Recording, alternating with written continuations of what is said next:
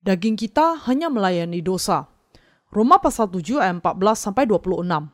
Sebab kita tahu bahwa hukum Taurat adalah rohani, tetapi aku bersifat daging, terjual di bawah kuasa dosa.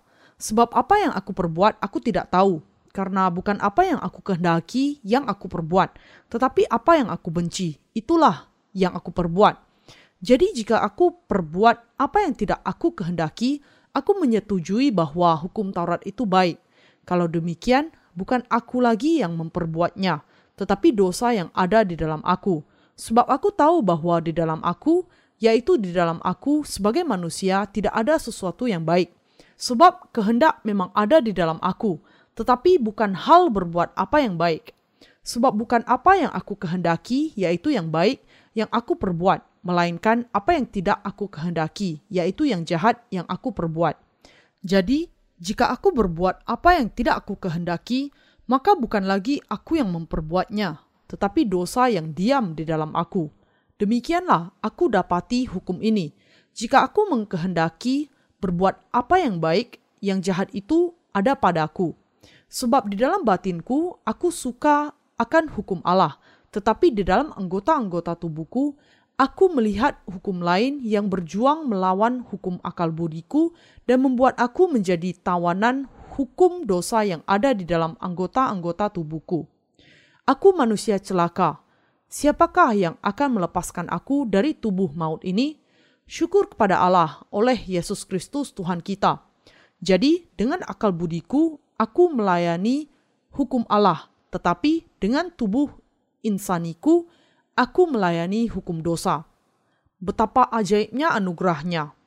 Kita mengucap syukur kepada Allah kita yang sudah memberikan kepada kita kesempatan untuk pertemuan Alkitab musim panas ini dan mengatur cuaca, mencegah terjadinya badai dan memberikan kepada kita cuaca yang indah ini.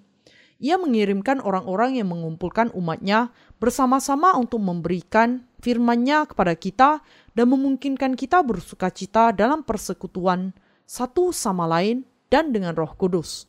Allah hidup. Betapa ajaibnya anugerahnya. Sekarang banyak orang berpikir bahwa badai dok pasti akan melanda negara kita. Sehingga petugas keamanan berpatroli untuk menyuruh pulang semua orang yang berkemah di daerah lembah Inje. Kemarin sore saya berjalan-jalan di kota Inje. Saya mendengar orang saling berbicara mengkhawatirkan badai itu menebak-nebak kedahsyatan dan kehancuran yang akan diakibatkan oleh badai ini. Tetapi apakah semuanya akan berjalan seperti yang mereka kira meskipun kita anak-anak Allah sudah berkumpul di sini untuk mengadakan retreat musim panas? Kalau kita berdoa, tidak akan turun hujan karena belas kasihan Allah. Apakah Allah akan menghembus umatnya sampai terbang? Allah berkuasa atas cuaca, tetapi ia melakukannya sesuai dengan iman kita. Ia berkarya dengan hikmatnya, dan ini berarti bahwa ia tidak akan menguji iman kita yang imannya baru mulai dengan membuat mereka bertanya-tanya. Mengapa Allah memberikan badai ketika kami mengadakan retreat musim panas ini? Saya tidak memiliki kuasa untuk mencegah badai dok ketika saya mendengar beritanya. Yang bisa saya lakukan hanyalah berdoa pertemuan Alkitab musim panas ini sudah dijadwalkan. Kita sudah berkumpul dan tidak ada yang bisa dilakukan sehubungan dengan badai itu. Dan saya khawatir bahwa chapel ini tidak akan kuat menahan amukan badai karena memang hanya dibangun dengan bahan-bahan prafabrik. Karena itu, saya hanya bisa berserah kepada Allah. Saya berdoa, tolong kami Allah, lindungi kami. Dalam nama Yesus, saya berdoa. Amin. Dan kemudian dengan pasti Allah mencegah terjadinya badai dok. Saya percaya bahwa Allah tahu segala sesuatu. Ia memimpin kita kepada keselamatan karena ia memahami situasi kita lebih baik daripada kita sendiri. Cuaca menunjukkan bahwa Allah memang hidup. Saya mendengar suara guntur seperti meriam dari tenda saya. Lalu saya keluar tenda dan memandang ke langit. Langit begitu gelap dan awan bergulung di atas lembah. Karena itu saya bertanya, Tuhan, apakah awan sedang datang? Iman saya mulai melemah.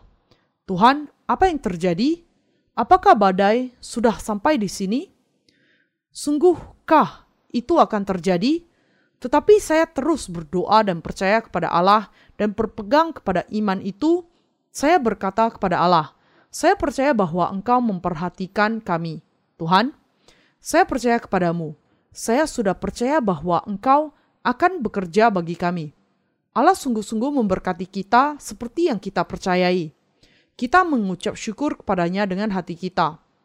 Daging mementingkan diri sendiri dan jahat. Kita tidak bisa melakukan apa-apa kalau Allah tidak bekerja untuk kita. Allah kita menjaga dan membantu kita. Mari kita melihat firman Allah. Roma pasal 7 ayat 14 sampai 25 mengatakan bahwa Rasul Paulus melihat dirinya bersifat daging dan terjual di bawah kuasa dosa. Ia juga menemukan bahwa sudah hukumnya daging tidak bisa tidak melakukan dosa selama dia hidup. Kita yang dilahirkan kembali juga melakukan kejahatan, meskipun kita ingin baik di dalam daging kita. Roma pasal 7 ayat 19 mengatakan, Sebab bukan apa yang aku kehendaki, yaitu yang baik yang aku perbuat, melainkan apa yang tidak aku kehendaki, yaitu yang jahat yang aku perbuat. Kita melihat bahwa tidak ada kebaikan apa pun di dalam diri kita. Karena itu, kita mengeluh dengan sedih dan berpikir, "Bisakah saya memelihara iman saya?" Kita sangat sedih karena daging kita tidak bisa diharapkan dan jahat. Apakah Anda tahu betapa mementingkan diri daging itu? Roma pasal 7 ayat 18 mengatakan, Sebab aku tahu bahwa di dalam aku, yaitu di dalam aku sebagai manusia, tidak ada sesuatu yang baik. Sebab kehendak memang ada di dalam aku, tetapi bukan hal berbuat apa yang baik. Kita selalu berpihak kepada diri sendiri, meskipun kita adalah benih kejahatan. Apakah Anda tahu betapa mementingkan dirinya kita, semua manusia itu? Kita pasti tahu bahwa kita memang jahat, tetapi kita tidak berpihak kepada Tuhan. Kita berpihak kepada diri kita sendiri. Tuhan pastilah baik dan kehendaknya juga baik. Kita tahu apa bahwa kita memang jahat, tetapi kita terlalu mengasihi diri kita sendiri. Allah melarang kita memiliki ilah lain di hadapannya. Allah mengatakan itu untuk memberikan kepada kita pemahaman akan dosa. Kita mengasihi diri kita sendiri dan melakukan semua untuk diri kita sendiri. Meskipun kita tahu betapa mementingkan diri sendiri dan membenarkan diri kita. Kita tenang saja kalau ada sesuatu yang menguntungkan kita, tetapi betapa sengit dan bobroknya kita bagi Tuhan. Itu karena kita belum mengerti. Anak-anak tidak akan melepaskan kue mereka mereka akan menggenggam apa yang ada di tangan mereka sampai hancur dan tidak akan pernah membagikannya karena mereka memang masih muda dan belum memiliki pengertian. Mereka tidak tahu bahwa di dunia ini banyak hal yang lebih berharga dibandingkan dengan kue itu. Anak-anak memang seperti itu. Kita juga seperti itu. Dosa-dosa kita dibasuh, tetapi kita masih mementingkan diri sendiri. Kita mengucap syukur kepada Tuhan karena menjadikan kita tidak memiliki dosa dan memberikan kepada kita roh kudus dengan kuasanya. Tetapi sebuah peperangan dimulai di dalam diri kita setelah kita menerima pengampunan dosa dan dilahirkan kembali. Peperangan ini adalah antara daging dengan roh. Kita berbahagia setelah kita dilahirkan kembali, tetapi kita akan segera terganggu oleh peperangan ini. Tetapi Tuhan sekarang mengkehendaki kita untuk melakukan pekerjaan bagi kerajaan Allah. Tuhan kita meninggalkan kemuliaannya bagi kita. Ia diutus dalam rupa daging. Ia tidak diutus ke dunia sebagai orang yang tampan. Ia datang ke dunia sebagai orang yang rendah hati. Mungkin ia agak pendek dan tidak tampan, tetapi nyatanya dikatakan bahwa Yesus bukanlah seorang yang tampan.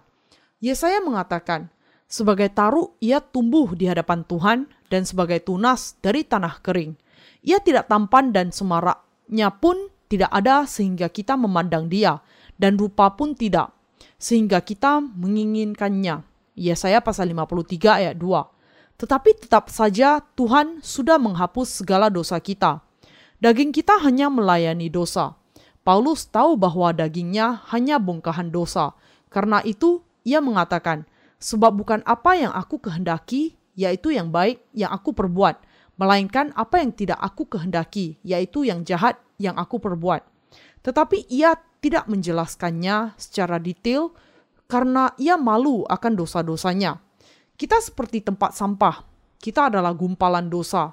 Betapa menyesalnya kalau kita bisa melihat diri kita meninggalkan jejak sampah di belakang kita.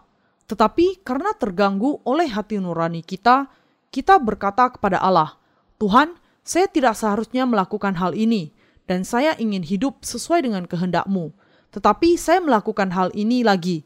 Bagaimana saya bisa menghentikan hal ini, Tuhan?" Kita bisa bersyukur kepada Allah ketika kita tahu kejahatan kita. Kita harus berpikir mengenai anugerah yang Yesus Kristus Allah kita berikan kepada kita. Kita harus berpikir mengenai apa yang dilakukan Allah dengan hati kita. Hanya sesudah itu kita bisa tahu apa yang benar dan hanya sesudah itu kita bisa mulai melayani Tuhan. Dengan anugerah Allah dan iman kita kepadanya saja, kita mencari Allah, mempersembahkan diri kita kepadanya, dan mengalahkan semua tantangan yang mungkin menghadang kita ketika kita mengikuti Allah dengan hati kita dan berjalan dengan Dia. Kita mulai menyangkal diri kita ketika kita mengetahui bahwa kita jahat dan tidak berguna di hadapan Allah. Kita menyadari bahwa menghindari dosa adalah tidak mungkin tanpa melayani Tuhan karena daging kita dan bahwa kita tidak bisa melakukan apa-apa meskipun kita banyak diberkati karena kelemahan kita. Saya bersyukur kepada Allah yang memberkati saya untuk melayani Dia. Kalau Allah tidak meletakkan saya di dalam pelayanan untuk melayani Injil, saya akan tetap ada sebagai gumpalan dosa yang masih bersifat daging dan tidak akan bisa melakukan kebenaran apa pun di hadapannya. Saya mengucap syukur kepada Allah yang memungkinkan saya melayani Dia. Itulah sebabnya saya menaikkan doa seperti ini. Terima kasih Tuhan. Tuhan, saya memerlukan uang, tetapi saya tidak punya apa-apa. Saya mau melakukan semuanya untuk engkau, tetapi saya tidak punya apa-apa. Tolonglah saya. Saya tidak akan memakai uang untuk saya sendiri, tetapi untuk Tuhan. Kalau saya memakai uang untuk saya sendiri, daging akan merasa senang, tetapi saya mau memakainya untuk Tuhan dan pekerjaan kebenaran uang ini sangat berharga untuk saya karena saya bekerja keras untuk mendapatkannya. Dan karena berharga untuk saya, saya mempersembahkannya untuk engkau. Pakailah itu untuk pekerjaan kebenaranmu. Mereka yang mengenal kejahatannya sendiri tahu bahwa tidak ada kebaikan di dalam diri mereka. Apa yang saya maksud dengan tidak ada kebaikan di dalam diri mereka? Artinya adalah bahwa mereka hanya memiliki perkara-perkara jahat di dalam daging mereka, adalah jahat untuk hidup hanya bagi diri sendiri. Kita bersyukur kepada Allah melalui Yesus Kristus Tuhan kita. Paulus mengakui, "Aku manusia celaka. Siapakah yang akan melepaskan aku dari tubuh maut ini?" Syukur kepada Allah oleh Yesus Kristus Tuhan kita. Jadi dengan akal budiku aku melayani hukum Allah, tetapi dengan tubuh insaniku aku melayani hukum dosa. Roma pasal 7 ayat 24 sampai 26. Apakah yang dilayani oleh daging? Daging hanya melayani dosa. Namun kita melayani Allah dengan hati kita. Melalui siapa kita bersyukur kepada Allah? Kita bersyukur kepada Allah melalui Yesus Kristus Tuhan kita. Paulus mengatakan, "Syukur kepada Allah oleh Yesus Kristus Tuhan kita." Demikian juga saya. Kalau Tuhan tidak menghapus segala dosa saya, saya tidak akan bisa diselamatkan karena daging masih melayani dosa sampai sekarang. Syukur kepada Allah oleh Yesus Kristus Tuhan kita. Kita bersyukur kepada Tuhan karena Ia menghapus segala dosa dari daging. Daging kita hanya melayani dosa, bahkan setelah kita menerima pengampunan dosa. Tetapi hati ingin melayani Allah. Alasan mengapa kita mengucap syukur kepada Allah dan mengapa hati menjadi benar adalah melalui Yesus Kristus. Apakah Anda percaya kepada hal ini? Kita mengucap syukur kepada Allah dan melayani Dia karena Ia menghapus segala dosa kita. Kalau Tuhan tidak menghapus segala dosa dan menyelamatkan kita dari segala dosa daging, kita akan binasa sampai selamanya. Apakah Anda percaya hal ini? Kalau Tuhan tidak menghapus segala dosa kita, bagaimana kita bisa memiliki damai? Bagaimana kita bisa bersyukur kepada Tuhan? Dan bagaimana kita bisa melayani Dia? Bagaimana seseorang yang berada di bawah dosa menolong orang lain? Bagaimana seseorang yang di penjara menolong orang lain di dalam penjara? Syukur kepada Allah oleh Yesus Kristus Tuhan kita. Tuhan sudah membasuh segala dosa kita supaya kita melayani Dia, dan Ia memberikan damai di dalam hati kita. Kita sudah mati bagi dunia. Bagaimana kita bisa memberitakan Injil, melayani Allah, bekerja baginya, dan ikut ambil bagian dalam pelayanannya tanpa Tuhan kita? Kita melakukan semua hal itu melalui Tuhan kita. Kita terus mengikut Tuhan hari ini, besok, dan lusa. Tidak pernah berubah. Inilah iman yang benar. Mereka yang melayani Tuhan adalah seperti perempuan yang benar dan bijaksana yang memelihara rumahnya dengan baik. Jangan menjalani kehidupan keagamaan yang berubah-ubah seperti penggorengan yang akan dengan mudah menjadi dingin dengan cepat seperti ia juga cepat menjadi panas. Anda harus mengikuti Tuhan setiap waktu sampai ia datang kembali. Bayangkan bahwa Anda sudah terputus dan hilang dari dunia setelah Anda dilahirkan kembali. Saya ingin Anda ingat bahwa Anda bukan lagi manusia duniawi. Kita sudah mati terhadap dunia. Nama-nama kita dihapuskan dari daftar silsilah dunia. Apakah Anda mengerti? Nama kita tidak lagi ada di sana dunia mungkin bertanya kepada Anda, "Sudah lama tidak bertemu, apa yang terjadi?" Saya dengar kamu masuk ke gereja. Saya juga dengar bahwa segala dosamu sudah diampuni. Jadi, kamu tidak memiliki dosa lagi, ha? Tidak, saya tidak memiliki dosa. Aneh sekali, saya rasa kamu sudah masuk ke gereja yang salah. Bukan, jangan berpikir begitu. Datanglah ke gereja kami. Kamu akan tahu betapa baiknya gereja kami saya masih rasa kamu agak aneh. Kemudian kita berpikir, mengapa mereka tidak mengerti saya? Saya ingin mereka mengerti saya. Tetapi bisakah mereka yang belum dilahirkan kembali mengerti kita? Bagaimana mungkin mereka yang tidak tahu bahwa manusia bisa tidak memiliki dosa mengerti kita? Bagaimana mereka bisa mengerti bahwa Yesus menanggung segala dosa dunia? Mereka tidak bisa mengerti karena itu, jangan mengharap mereka mengerti Anda. Tuhan mengatakan, "Selamat tinggal kepada dunia bagi kita." Ia melambaikan sapu tangan pemisahan di kayu salib. Ia mengatakan, "Sudah selesai." Yohanes pasal 19 ayat 30. Karena khawatir bahwa kita sendiri tidak akan bisa mengatakan selamat tinggal kepada dunia karena kita sangat gampang digerakkan oleh rasa kasihan. Ia juga mengatakan, aku menghapuskan namamu dari daftar silsilah dunia. Tuhan memampukan kita yang tidak pernah bisa melayani Dia, melayani Dia dengan menghapus segala dosa kita. Kita yang tidak pernah bisa melayani Tuhan dibuat menjadi bisa melayani Dia melalui Yesus Kristus. Secara alamiah, kita adalah orang-orang yang tidak akan pernah bisa melayani Tuhan. Kita harus bersyukur kepada Tuhan karena membawa kita ke dalam gerejanya dan membuat kita bisa melayani Dia. Tuhan memakai kita, jadi tidak benar mengatakan kalau kita melakukan pekerjaan Tuhan. Apakah Anda mengerti? Tuhan yang benar, dengan kata lain, memakai kita dalam pekerjaan kebenarannya. Penginjil Lee pernah membahas mengenai seri tentang kotoran dan mengatakan bahwa dirinya adalah sama kotor dan menjijikkannya seperti segumpal kotoran saja. Tetapi ia menyampaikannya tetap dengan sopan. Apa saja yang buruk yang bisa kita bayangkan, diri kita tetap lebih buruk lagi. Yeremia pasal 17 ayat 9 mengatakan, Betapa liciknya hati, lebih licik daripada segala sesuatu.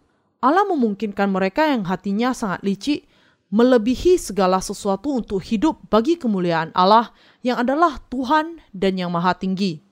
Ia memanggil kita untuk melakukan pekerjaan kebenarannya. Kita bisa mengikuti Tuhan dan hidup dalam anugerahnya karena Tuhan sudah menghapus segala dosa kita. Kita bisa menderita bersama dengan dia dan dipermuliakan bersama-sama dengan dia. Kita sudah mati kalau bukan karena Tuhan. Kalau Tuhan tidak menghapus segala dosa kita, kita akan ketinggalan keselamatan. Kita akan tetap tinggal sebagai orang duniawi kalau kita hidup seturut dengan daging. Tuhan untuk selamanya menyelamatkan kita sekali untuk seterusnya. Dia menyelamatkan kita dan menjadikan kita sebagai alat pelayanan kekalnya. Betapa jahat dan kotornya kita. Setelah bertemu Tuhan, kita semakin menemukan betapa jahat dan kotornya diri kita seiring berjalannya waktu. Inilah sebabnya kita bersuka cita ketika melihat terang. Tetapi ketika kita memandang diri kita sendiri, kita mengeluh dengan sedih. Seperti pengakuan Paulus, Aku manusia celaka, siapakah yang akan melepaskan aku dari tubuh maut ini? Roma pasal 7 ayat 24. Tetapi Paulus langsung memuji Tuhan. Syukur kepada Allah oleh Yesus Kristus Tuhan kita. Tuhan menghapus segala dosa kita. Ia membasuh segala dosa daging. Berapa banyak dosa-dosa daging yang kita lakukan setiap hari? Jangan berpura-pura seolah-olah daging Anda tidak melakukan dosa. Apakah Anda bersyukur kepada Tuhan? Tuhan menghapus segala dosa kita yang kita lakukan dengan daging kita. Apakah Anda percaya bahwa Tuhan menghapus segala dosa dunia mungkin tidak terlalu berarti bagi Anda? Tetapi kalau Anda menyadari bahwa Ia menghapus segala dosa yang dilakukan dengan daging Anda, Anda akan berseru, Aku mengucap syukur kepada Tuhan melalui Yesus Kristus Tuhan kita. Terima kasih Tuhan, aku memujimu. Dosa memiliki bobot sendiri. Tuhan sudah menghapus segala dosa yang kita lakukan sepanjang kehidupan kita sampai akhir hayat kita. Betapa bersyukurnya kita. Kalau kita hanya sedikit berdosa, mungkin kita bisa meminta pengampunan kepada Tuhan dengan menaikkan doa pertobatan. Tetapi dosa-dosa kita tidak terhitung dan tidak ada habisnya sampai akhir hidup kita. Ketika kita menyadari hal ini, kita tidak bisa melakukan hal lain kecuali memuji Allah. Terima kasih, Tuhan, Engkau menghapus segala dosa kita. Aku memuji Engkau. Kita mengucap syukur kepada Allah dengan kata lain, oleh Yesus Kristus Tuhan kita. Apakah Anda bersyukur kepada Allah dan mengaku seperti ini? Terima kasih Tuhan, saya mengucap syukur kepadamu yang memanggil dan menyelamatkan aku untuk melayani kebenaranmu. Aku mengucap syukur kepada Tuhan yang menyelamatkanku dari segala dosa daging. Apakah Anda mengucap syukur kepada Tuhan? Penebusan yang sejati dari dosa nampaknya sangat sederhana, tetapi bukan sesuatu yang pantas diremehkan. Hal ini sangat jelas, agung, luas, berharga, dan kekal. Kita harus mengikut Tuhan karena tidak ada yang berharga di dalam kita. Kita hanyalah sebongkah dosa. Kita harus tahu bahwa kita adalah kegelapan itu sendiri. Aku adalah kegelapan dan engkau adalah terang. Engkau terang yang sejati, sementara aku kegelapan penuh. Engkau matahari, aku bulan. Bulan bisa menerangi bumi hanya setelah menerima cahaya dari matahari. Bulan sendiri tidak bisa bercahaya dia bersinar dengan memantulkan cahaya yang diterimanya dari matahari. Semuanya adalah kegelapan. Apakah Anda terang atau kegelapan? Kita semua kegelapan tanpa Tuhan. Kita bisa bersyukur, melayani, dan mengikut Allah karena Yesus Kristus dan karena di dalam Dia tidak ada penghukuman. Untuk melayani hanya dengan daging, sebaliknya adalah hanya melayani kegelapan. Tinggalkan hal itu secepatnya Daging kita tidak bisa berubah bagaimanapun kerasnya kita berusaha. Tidak ada yang khusus di dalam diri kita. Daging kita tidak kekal, dan karena itu kita harus hidup untuk hal-hal yang kekal. Seseorang yang hidup untuk hal-hal yang kekal adalah orang yang bijaksana. Kita harus mengenal diri kita dengan segera dan menanggalkan diri secepat mungkin. Kita harus mengerti bahwa tidak ada yang bisa diharapkan dari diri kita, dan bahwa tidak ada yang baik di dalam kehidupan kita. Kita hanyalah sebongkah dosa yang selalu dan hanya melayani daging kita. Daging kita mengatakan, "Berikan semua yang aku inginkan," dan berbuat seperti lintah yang menghisap darah dengan menempelkan dirinya ke tubuh seseorang. Amsal pasal 30 ayat 15. Kita merasa lapar begitu kita masuk toilet setelah kita makan sesuatu.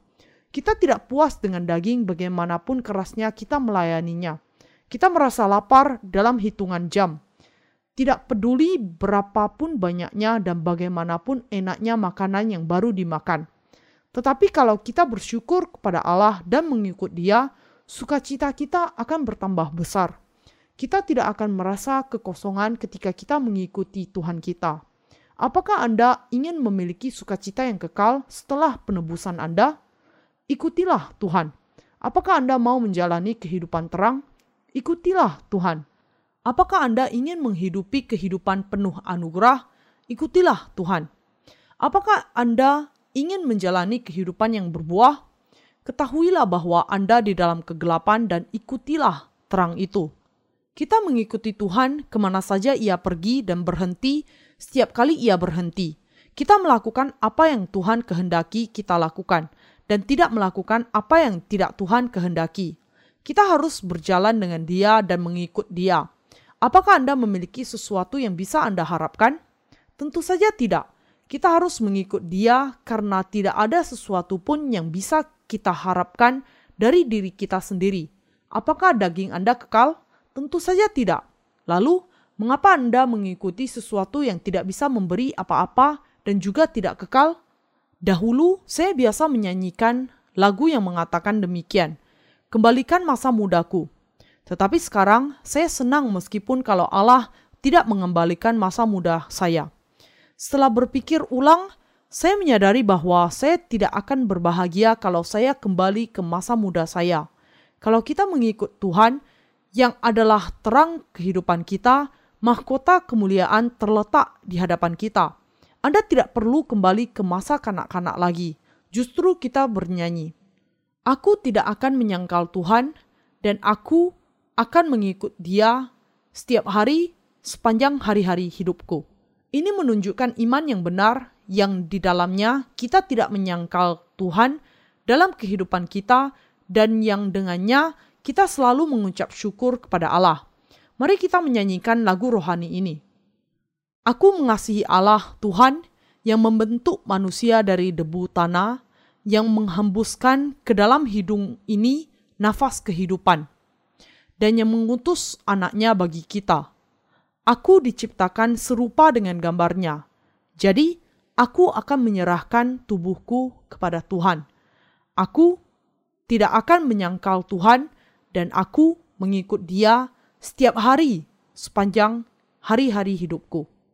Saya sungguh-sungguh mengucap syukur kepada Tuhan. Saya menaikkan ucapan syukur kepada Tuhan. Tuhan menghapus segala dosa kita dan memungkinkan kita melayani Dia mengikuti Dia dan melakukan pekerjaan kebenarannya. Kalau Tuhan tidak menghapus segala dosa yang kita lakukan dengan daging kita dan membuang semuanya, bagaimana kita bisa melakukan pekerjaan kebenarannya? Tidak, bahkan meski hanya 0,1 persen. Orang berdosa tetap saja jahat bagaimanapun ia kelihatan seperti orang baik. Betapa indahnya bahwa Tuhan mau menghapus segala dosa kita dan memampukan kita melayani Dia, bukan? Betapa ajaibnya bahwa Tuhan mau melenyapkan segala dosa kita dan memberkati kita yang sudah tenggelam ke dalam kekotoran kehidupan kita, hidup dalam kesengsaraan, ditentukan untuk masuk neraka, dan menghidupi kehidupan yang sia-sia tanpa Tuhan, bahwa Tuhan sudah memilih kita untuk melayani Dia dengan menghapus segala dosa kita dan memberkati kita dengan penebusan kita oleh iman menunjukkan betapa ajaibnya anugerah Allah itu. Bagaimana kita bisa menjadi orang benar dengan dosa di dalam hati kita? Kenyataan bahwa kita tidak memiliki dosa lagi pastilah sebuah anugerah yang sangat luar biasa. Puji Tuhan, daging pastilah akan melakukan dosa lagi. Meskipun kita mendengar firman Allah sekarang, kita akan melakukan dosa lagi, meskipun begitu kita melangkah keluar dari capel ini. Karena itu, saya memuji Tuhan yang menghapus segala dosa kita. Jangan ragu, Tuhan kita Yesus Kristus menghapus segala dosa kita dengan baptisannya di Sungai Yordan, menyelesaikan penghukuman atas dosa di kayu salib. Saya percaya dan memuji Allah. Bagaimana kemudian kita bisa memuji Allah? Kita bisa memuji Allah melalui Yesus Kristus. Saudara yang kekasih, kita tidak bisa membayar anugerah Allah betapapun kerasnya kita berusaha sepanjang kehidupan kita. Tetap tidak cukup meskipun kita selamanya mengucap syukur kepada Tuhan yang memampukan kita melakukan kebenarannya dan pekerjaan yang menghasilkan buah dengan menghapus segala dosa kita betapapun lemahnya kita. Kita tidak bisa memuji dia sampai cukup meskipun kita memuji dia sepanjang kehidupan kita kita mengerti dengan dalam di dalam pikiran kita bahwa tidak ada yang baik di dalam diri kita. Renungkan itu. Apakah Anda melakukan dosa sepanjang kehidupan Anda? Anda pasti akan melakukan dosa. Tetapi Tuhan sudah menghapus segala dosa kita. Tuhan memberkati kita untuk melakukan pekerjaan Allah. Tuhan memampukan kita untuk melayani Dia. Kita tidak bisa tidak mengucap syukur kepada Tuhan kita. Saya ingin Anda memuji Tuhan dan menghidupi kehidupan yang penuh ucapan syukur kepadanya melalui Yesus Kristus sepanjang kehidupan Anda. Allah menyelamatkan kita dari segala dosa yang kita lakukan dengan daging. Ia menyelamatkan kita dari segala dosa agar supaya kita bisa melayani Dia dengan hati kita. Karena anugerah Tuhan begitu besar, kita mau mengikuti dan melayani Dia. Mari kita bersyukur kepadanya dengan segenap hati kita. Betapa ajaibnya anugerah Allah yang diberikan kepada kita melalui Yesus Kristus. Saya sungguh-sungguh ingin Anda mengenal betapa jahat dan lemahnya daging Anda, melihat kepada apa yang Anda sedang lakukan, dan untuk merenungkan apakah Tuhan sungguh-sungguh sudah menghapus segala dosa Anda atau tidak, mengucap syukur kepada Tuhan, dan untuk hidup oleh iman. Saya mengucap syukur kepada Tuhan yang memampukan kita untuk menghidupi kehidupan yang berharga syukur kepada Allah oleh Yesus Kristus, Tuhan kita. Jadi dengan akal budi, aku melayani hukum Allah, tetapi dengan tubuh insaniku, aku melayani hukum dosa. Roma pasal 7 ayat 25. Kita mengasihi Allah dengan segenap hati kita, tetapi dengan daging kita mengasihi dosa. Tetapi Tuhan lebih penuh kasih. Hal itu tidak akan menjadi dosa sampai kita melakukan perbuatan kejahatan dengan daging kita tetapi Tuhan sudah membasuh segala dosa, bahkan juga dosa-dosa yang akan kita lakukan di masa yang akan datang. Inilah sebabnya mengapa Tuhan kita lebih penuh kasih dan mengapa ia layak diberi ucapan syukur. Terima kasih Tuhan, saya memuji Engkau karena memberikan hati untuk melayani Engkau dan untuk menyelamatkan kami secara penuh dari segala dosa daging kami yang kami lakukan sepanjang kehidupan kami.